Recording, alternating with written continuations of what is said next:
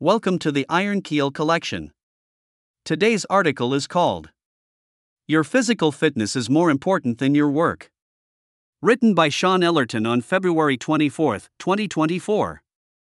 Subtitled You can be the ultimate workaholic, but if you have poor physical fitness, then your work is going to suffer big time. Okay. You've hit your mid 40s. Feel like shit half the time. Gained some weight. No energy. Pissed off with your managers. Overworked, or working excessively with the vain notion that somehow or another, that because you're working so hard, it will come across as some admirable feat. Nobody cares. And I'm going to tell you why. Nobody else that you work for wants you to succeed above your expectations. Not really. They do it to keep you motivated, and you might be rewarded with a red letter voucher worth 50 bucks, or something ridiculously trivial. As for promotion, I've seen many others being promoted not because they've exceeded themselves, but rather of simply filling in a hole or someone new coming into the business. You're just expected to do your job. That's a fact of life. I made the mistake of trying to exceed myself at work by working long hours and times where I shouldn't be working. For example, weekends and evenings. I'll make a caveat here for those working for their own businesses, but working for others where you don't have any ownership or stake in the business. Forget it. Now let me tell you something. Never, ever, let get work get in the way of your physical fitness, because if you do that, your mental state will deteriorate, which, of course, will affect your work, your relationships, your family and friends, and in general, interaction with others. Let me tell you my story. During my last year of my civil engineering degree in London, I went on some atrociously low caloric diet which reduced my weight from 120 kilograms to 90. After having graduated, I secured a job in a lonely regional office doing civil engineering consultancy work in a regional town in England.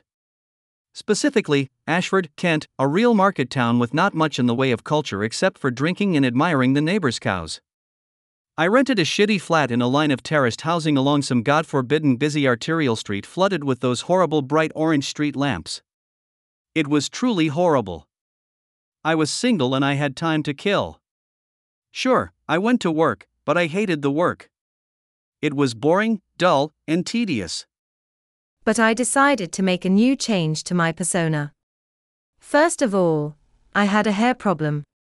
Or more specifically, I was losing it. Funny, that I can talk about this now, but at the time, I was so alarmed that I was losing my hair in my late 20s. I tried all these shitty and scam ridden treatments that might regrow my hair. They didn't. So, I said to myself, Screw it. I shaved all of it off. Went to work the next day, and got reprimanded by my manager that what I did was a little severe. I ignored him. But hey. He got used to it. I went further into changing my persona. I got into this crazy fitness regime. I started to wake up early in the morning. Jog 5 to 7 kilometers every morning before going to work. Then went to a local gym on the high street twice a week, and to top it off, went to play squash and badminton with one of the younger and fitter guys at work. It got so far that my fitness was exceptional, and I was ripped and jacked most of the time. I was so good in my gym that I was teaching circuit training classes as well. I then went on to some rugby training, which left me, unfortunately, bruised a third of the time, leading to some awkward questioning from my superiors at my engineering consultancy. For those who have done rugby training, you know how utterly brutal it is. I didn't survive long with rugby training and gave that a miss. I was running half marathons, weighed 75 kilograms, tonally trimmed, and basically being a badass during circuit training. Whilst sparring with boxing gloves, I was cited as a wiry badass not to be trifled with. Finally, I had a judo session on a Friday evening in a horribly small and stuffy dojo which I seldom attended because Friday's a shit day to do stuff after work which doesn't involve winding down in any way. I was near damned exhausted by the end of the week. Then it was time to let loose. Friday night started off the weekend. Weekends were the time I let my hair down. Pubs, nightclubs, curry houses, that sort of thing, but hey, that's okay. Oh, yes. We played hard. I had colleagues and friends come around to my rented flat.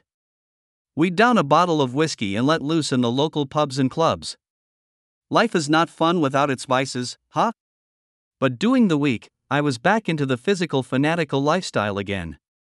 Not only exercise, but what I ate as well. But it gave me a massive amount of positive energy at work as well. That feeling that I am better than most other mortals. I could conquer anything.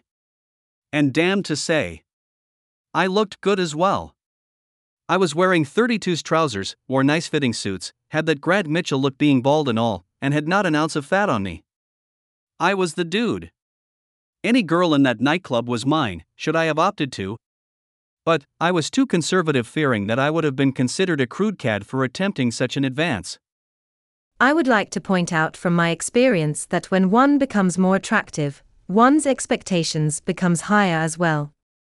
That's why there's this bullshit idea that if one become more attractive, that they can find anyone they want. Not true, because when one works and earns that right to become more attractive through hard work and discipline, they become far more choosy in who they are looking for. Okay. So I was living this lifestyle as a late 20 something or another. It was great, but then I thought I needed a career boost. I moved jobs and worked for the next 22 years in the telco business. I won't bore you with the details, but I worked in many countries around the world in the world of building up various mobile phone networks. I became lost in the world of one of UK's largest mobile phone networks. I was determined to make a name for myself. I wanted to be recognized. I did this. I did that. I was a brown nose. I was highly protected towards my work. I wanted the glory. I worked days and nights.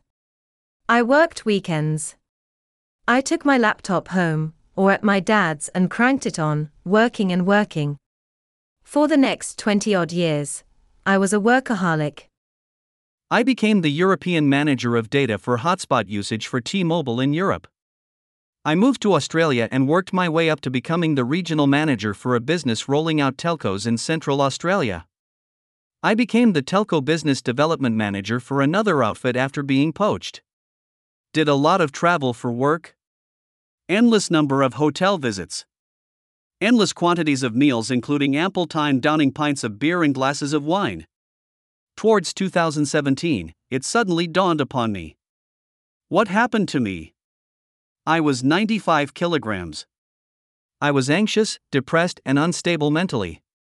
By this time, I had a family to look after as well. I was a mess. Why? I lost my roots of being in that state of supreme physical fitness. After 2017, I decided to make one hell of a paradigm shift to my lifestyle. Fitness before work.